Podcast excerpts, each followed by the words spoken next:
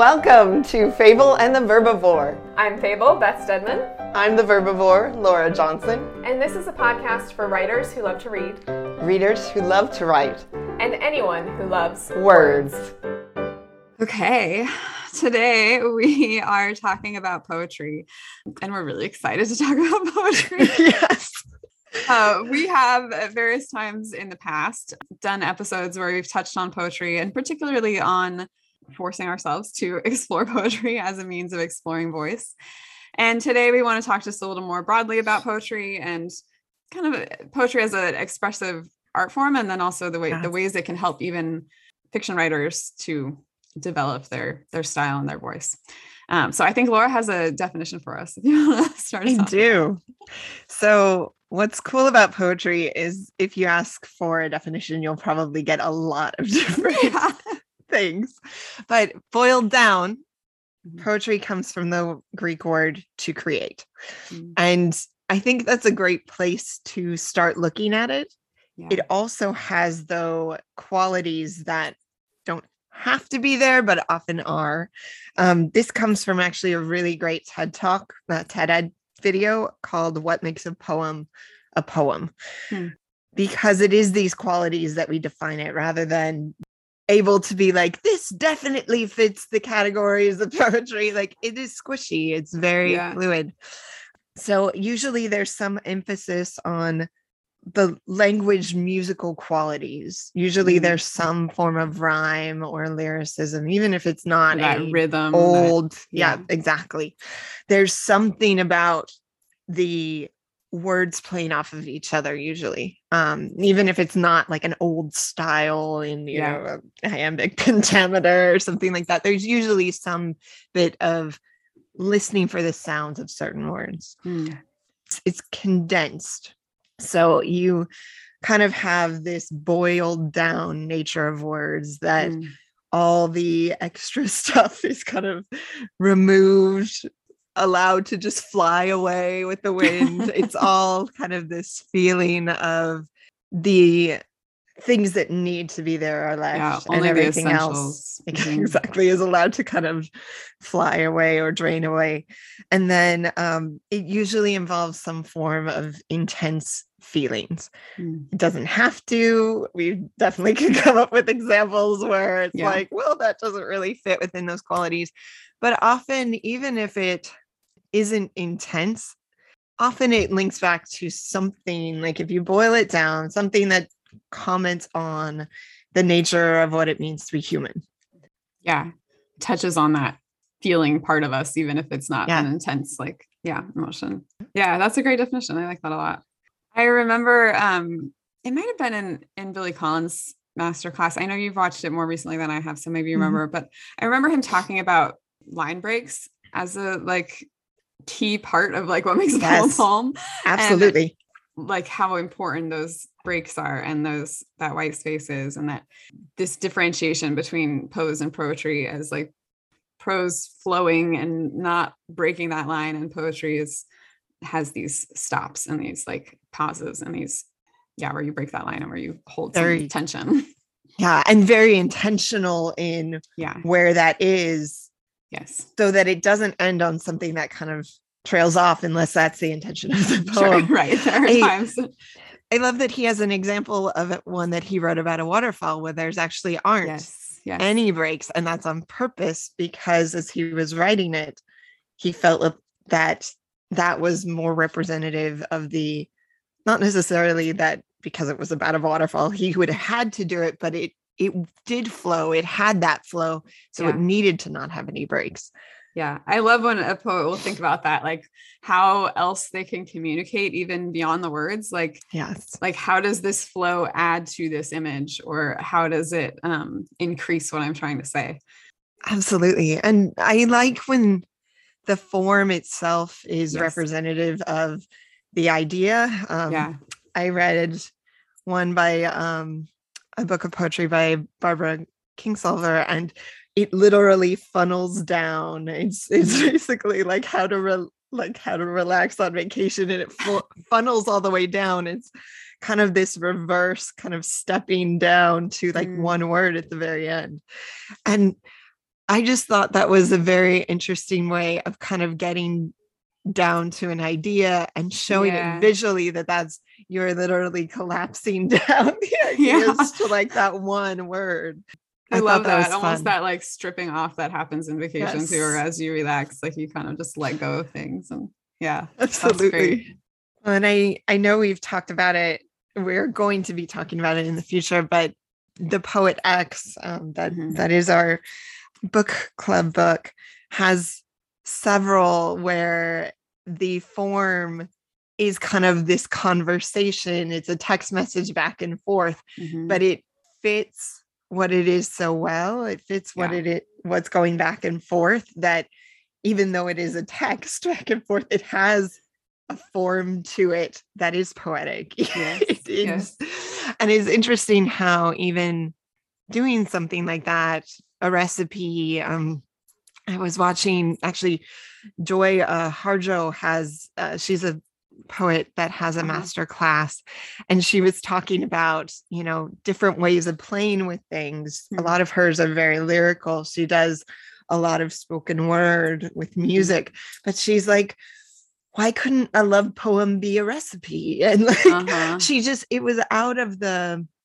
out of the common way of thinking that it's like when we start saying those unique what ifs of like Yeah. what do we think poetry has to be and kind Yeah. of break all of those things down then we start getting to the what is possible Mhm. what what encapsulate this idea it doesn't mean that writing as a recipe would be great in every instance but Sure. sometimes having that unique Mm. combination of things can bring more meaning to what it is Definitely. I think I love the ways that poetry can both give form and break form. You know, like Mm, it often feels like poetry can serve as this container for an idea like it can hold an idea in this white space. And w- whether that's a strict form like um, a meter or something like that or a rhyme like it doesn't have to be that but it can be that and that can kind of force you to think about something in a different way. Like i think sometimes putting boundaries on ourselves actually helps increase creativity. Yes. Um, Mm, but even when it is a freestyle form like there's still this like yeah, yeah i think it's because it forces down to the essence it like kind of you have to limit yourself a little bit in order to get whatever that rhythm is you want or that lyricalness you want or whatever it is you're playing with that form is often oddly freeing. Like it kind of frees you up to think about something in a different way which it doesn't seem like it should be because it's like but i feel like it is and i really like that. I think it is too and i in my head i think it is because it gives you a structure like sometimes when we have too much freedom it's like we're paralyzed to move. yes. Like like you're like but i can think of anything but then you have Yeah. like all of those thoughts that are like yes. sometimes just funneling it down to okay this is what i'm starting to talk about and this is the number of lines that are feeling like they're right Yes. or like this is all of a sudden a rhyming scheme may show up maybe it's Right. not end of the poetry rhyme it could be just words in the middle that yeah fit. I think it is freeing because then you have like a pattern yeah to fit your ideas within rather than you can choose any word in the universe. You kind of have this like funneled down to, I mean, you could still choose any word in the universe, but it Sure. it matches with your form or it matches with what it is that you're putting yourself into even if it's just that you know it's going to be this many like the line will only go to here rather than that it will go to the end of the page right and i think sometimes we don't realize how freeing constraints can actually be yes in our writing when we when we give ourselves an assignment to be like okay this is what we're attempting to do. Sometimes Yeah. adding those constraints of maybe have the gut feeling of what it, it wants to be maybe have one like short sentence that you're like okay i'm going to create something around it. That can then give you the spark that you need to move forward yes totally i think that's a great way to put it it is like that decision paralysis and when you narrow it down you suddenly yeah have that inspiration or you suddenly feel like oh yeah i know what to do with this i feel like um i've been doing the weekly poems with post a poet with uh what's her name? I can't think of it. We'll put it in the show notes. Yeah. Um, and then also the flash fiction with Emily. And I feel like for both of those often, so they give these prompts, and there have been times where I've felt like I don't know what to do with this prompt, and I get really stuck, and I'm like, ah, I don't know what to do. And every single time, if I give myself an additional restraint, then I have an idea right then. It's like if I add another thing to it, like, okay, here's the prompt, and then I'm gonna make it so it fits this rhyming scheme or this type of poetry or this style. Or I'm here's the prompt, I'm gonna fit it into four lines or here's the prompt i'm going to tell a story that's from this particular point of view. Like as soon as i give myself that additional constraint then i suddenly feel like i can create again. It's it's so weird but it's so i love it. It's it's been a, a amazing thing to realize because then it's like as soon as i feel stuck i realize oh i need to like narrow this down. I need to restrain this. add another. yeah.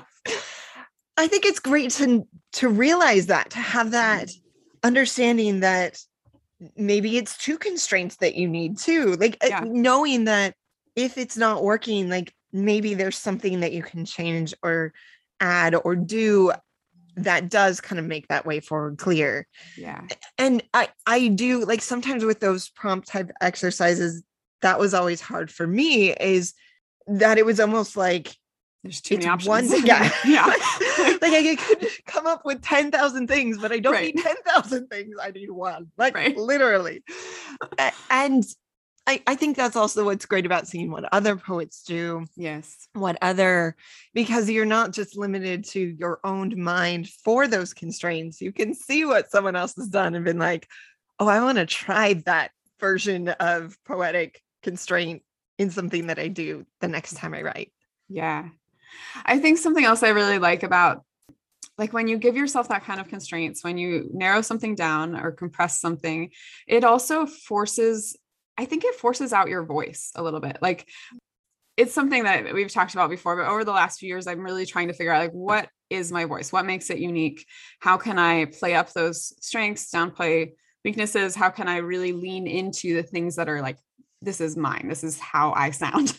Um, which is really important as writers and yet it's so nebulous and so hard and i'm like i don't know what what does the voice even mean? Like how do i find what my voice sounds like versus what someone else's voice sound like?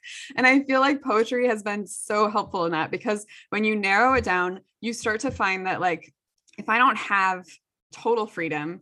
I use the words that i like to use. I use the words that are really mine you know like i use my favorite words instead of and you start to notice like oh there's some commonality to some of those favorite words. Or like for myself i notice my poetry tends to be super dramatic and and that has been really helpful to notice. And as i've started asking beta readers and things like how would you describe my writing style? Like across the board that's something that's come out like super Mhm. dramatic super like um that kind of like a little punchy and um if that makes sense but I see that in the poetry. And so then I, I start, I start to like, oh, this is what that means. When I'm narrowed down and constrained, it comes out as this really like over dramatized, kind of punchy, kind of like um heightened emotion, somewhat Yeah. abstract. It tends to be heady and feely and not super bodily, which is what you find in my writing too. And it's so interesting to like start to, I can see it more clearly in the poetry sometimes than I can in the prose. But when I can see it more clearly, then I can start to recognize it in the prose and lean into that in the prose in a way that, and also fill in the gaps of that because that has its problems too, you know? exactly when you get to the prose it it does like i think having that balance in prose Yeah. can be useful yes. i think in poetry though like you don't have to like that's what's glorious about Yeah. poetry like you can totally lean in to whatever it is that is you because that's almost the nature of poetry Yes. you remove everything that isn't really kind of adding to that and uh, allowing it to be extra and allowing it which i always love that element of poetry too is like that boiled down being able to turn it up to 11 and having it be able to be exactly as it is not worrying about it being too much not Yes. worrying about it not being oh did i did i describe like Right. how it smells or how it sounds enough like it it is more the expectation is that you'll describe what you'll describe and it's Yeah. only the important things. So Yeah. it's not like people will be like, I'm sorry, I didn't know what it sounded like there. So Right. I can't you don't have to worry about talking Right. heads in poetry. absolutely that's what's great about it and Mhm. what's great about that too again we talked about billy collins masterclass he had talked about like that persona like who Yes. is you and the voice of you in poetry and that you can kind of figure out out almost as a character yeah. who that is and lean into the characterization of who that persona is writing the poetry Yeah. and I like that interesting freedom of almost allowing the poetry to be outside yourself, but also be a part of yourself. It's kind of this weird in between place where it doesn't have to be a hundred percent all of you. Like you can lean into Just one area or one Yeah. aspect or one type. Yeah. Awkward Totally. parts and you can change that over time and play and flip Yeah. with that over time I, think that's what also makes poetry listening to different poets at different times and reading different collections and even like the different sections of a collection it may lean in heavily to one area and then all of a sudden the next section is completely different Sure. like one might be really funny and the next one might be dead serious and i love that it all is allowable and it's all Yes, yes. appropriate because there is no oh i'm sorry you can't do that like this Sure.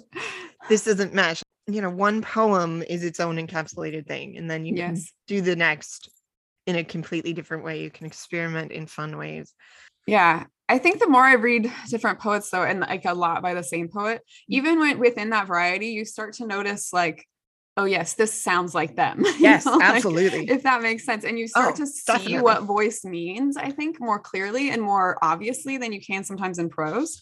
Because even when I've read a lot of books by the same author, after a while, you do start to notice, like, oh, okay, this is kind of their voice, and like I can see them in this. Um, but it's harder; it takes more time. Mhm. Whereas w- with poetry, you can read a bunch of poems by the same author and get a really clear sense of, oh yeah, okay, this sounds like them. Like Billy Collins is a great example because he sound his poetry sounds Absolutely. totally different from mine. Like he is super body and observation and like descriptive of the environment and the, like what he's seeing and you know like all of that kind of stuff. His poetry almost Yeah. feels in some ways to me like a snapshot or like a vignette or a little video of like a particular time and place. Some often like, and I love that, and you can see that in his in his style and in his voice and and then you go to other oh one of the things i really loved about that class actually too is that he talked about that spectrum of um like clarity versus abstraction Yes. and how poets fall in different places on this spectrum and i thought that just like was fascinating to me because you can start to see it like you can listen or you know read a poet like Emily Dickinson or some someone like that that's a little more on the abstract side and then you can read Billy Collins who's a little more on that concrete side. Think it- it's definitely very um, clear his his poetry. Um, accessible. Yeah. yeah and it was very interesting to see to to try to think about like okay where do i land on that? And and you're gonna have some poems that are more clear and some that are more abstract or more obtuse but overall as a catalog you can also kind of see like this person falls here you know Yeah. like and i think that's to, a like, cluster fascinating yeah. study like of of voice and of what that means for for different people and how they veer on those spectrums anyway i thought that was fascinating I I do too. And it's interesting because I've been reading a lot of Dr. Maya Angelou actually Mhm. since we did I know why the cage bird sings and hers like emotionally yes are all over the place. And although I may not get every single word she's using and how it's using because it is so set within specific time frames and set within a very specific kind of moment it's one of those that she can run the gamut of emotion and yet she is always who she is Yeah. which i think you know having that very interesting view of someone who is so connected to self especially knowing after being disconnected Sure. it's one of those I love reading what she has to say because regardless of where it falls on the emotional spectrum, which I Mhm. think is definitely in terms of form, she goes Sure. is she does have that consistent voice that you Yeah. feel that consistency of person you know even if it's not like cohesive from a emotion standpoint or theme Sure. Yeah. She might play with lots of different emotions, lots of different themes, Yeah. lots of different styles, even in terms Yeah. of form and rhythm and all of that. But there's still this like essence that you can see of like, yeah oh, this is this is her, or this is And- Billy Collins, or this is whoever. Like it comes out and it's it's fascinating. well and when it kind of is combined with voice from an actual speaking perspective when you actually Mm. know the person's actual voice it's Yeah. interesting how i can start to even the ones i haven't heard her perform almost hear her Yeah. speaking them Yeah. which is fascinating um and maybe that's like some con- some you know conscious like filling in those gaps because you know the sound of her voice Mhm. but i like that too that you can kind of start hearing them say it in their own words as well as reading it I, that's always so fascinating because I, I think you get to hear kind of that emphasis and where they put Mm. the the emphasis and the rhythm and all of that, which tells you it just adds another layer to the to the poem yeah for sure. Okay, so I love poetry, and we could keep talking, and I think we will definitely revisit this. Uh, um, we're gonna spend the next couple episodes talking about different aspects of poetry as well, um, and digging in a little bit more. But overall, I think we highly encourage writers of all types to explore poetry. There is so much out there. Even if you think like, oh, I, I don't like poetry, poetry's not for me, it's so boring, whatever, like try a different poet. like there, there are enough out there. Maybe the Yes. you know old things, old guys you studied in uh in high school are not for you, but that doesn't mean poetry isn't for you yes and especially especially if you want to develop your voice if you want to learn what voice is and how to develop it as a fiction writer poetry I, I think is the first thing i would direct people to like explore poetry write poetry read poetry like start to pick up on this sounds like this person this sounds like that person and why? Um, so that you can start to realize oh this sounds like me. So keep reading read some poetry and keep writing explore writing something new and keep putting your work out into the world. Yay.